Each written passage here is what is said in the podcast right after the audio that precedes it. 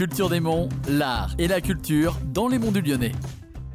Bonjour à toutes et à tous, c'est Rivka et aujourd'hui dans Culture des Monts, nous sommes partis avec Robin au parc médiéval Salvaterra à Haute-Ivoire. Nous avons été accueillis par Pascal, directeur du parc, et par Thomas. Mon nom de scène, c'est le seigneur Astar de Loriga, Pascal Rué au naturel. On a tous un nom de scène qui correspond à un personnage. Salvaterra, c'est une communauté qui s'est installée en 2005, ça fait 17 ans maintenant, sur un endroit où il n'y avait rien. Donc on est parti du principe qu'une communauté composée de mercenaires, chevaliers, bâtisseurs au XIIIe siècle cherchait un endroit pour s'installer. On m'a donné cette terre le comte Guy IV du Forêt, qui m'a donné cette terre pour service rendu. J'étais juste chevalier. Et sur cette terre, je suis devenu seigneur des terres. Et là, on a bâti pour s'installer. Et là, on propose des activités qui existaient à l'époque. Parce que dans ce village, c'est un petit village, une cité fortifiée, il faut une forge pour fabriquer les outils, le matériel, voir un peu les armes, mais surtout des clous. Donc on explique des fois le travail de la forge. Quand le forgeron est là, il faut un jardin avec des plantes médicinales, potager, un étang, un vivier pour pouvoir manger. Manger, se soigner, c'est la base. Il faut pouvoir expliquer comment est-ce qu'on a construit nos bâtiments. Donc il y a dans la vie quotidienne, il y a quelqu'un qui explique comment est-ce qu'on bâtit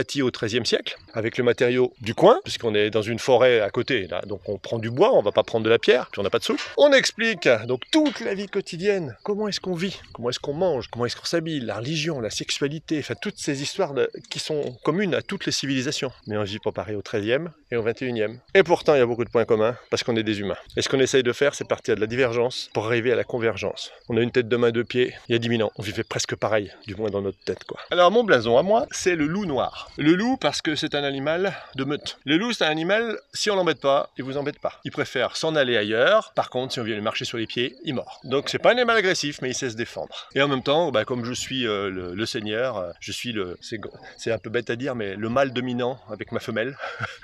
et on, un peu papa et maman du groupe, quoi.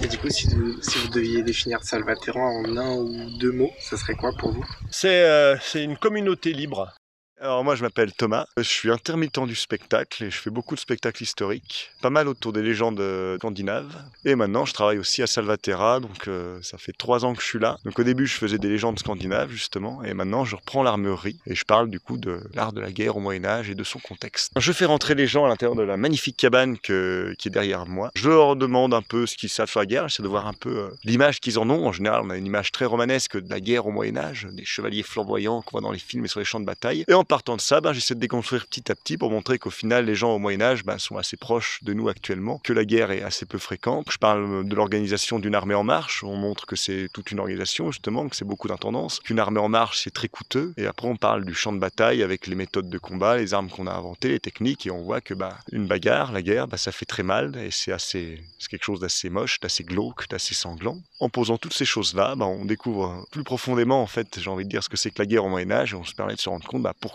on la fait pas souvent et, on déconstruit cette image-là. Alors moi, je, suis comédien, j'adore parler et là, je peux m'en donner à, tort et à travers. Je suis passionné d'histoire, euh, donc ça joue aussi. Le 13e, c'est une époque bah, qui m'intéresse beaucoup, que j'aime beaucoup et que, que je découvre souvent euh, grâce à mes collègues et en me renseignant moi. Comme c'est un petit parc, il y a vraiment une ambiance familiale, il y a un rapport au public qui me plaît beaucoup, que ce soit le public euh, des familles ou les publics scolaires ou les publics de centres de loisirs. Il y a un rapport assez proche du fait qu'on soit assez petit. On va pas être sur des visites où on a le même discours tout le temps, on va donner du discours, faire les mêmes choses, faire les mêmes choses.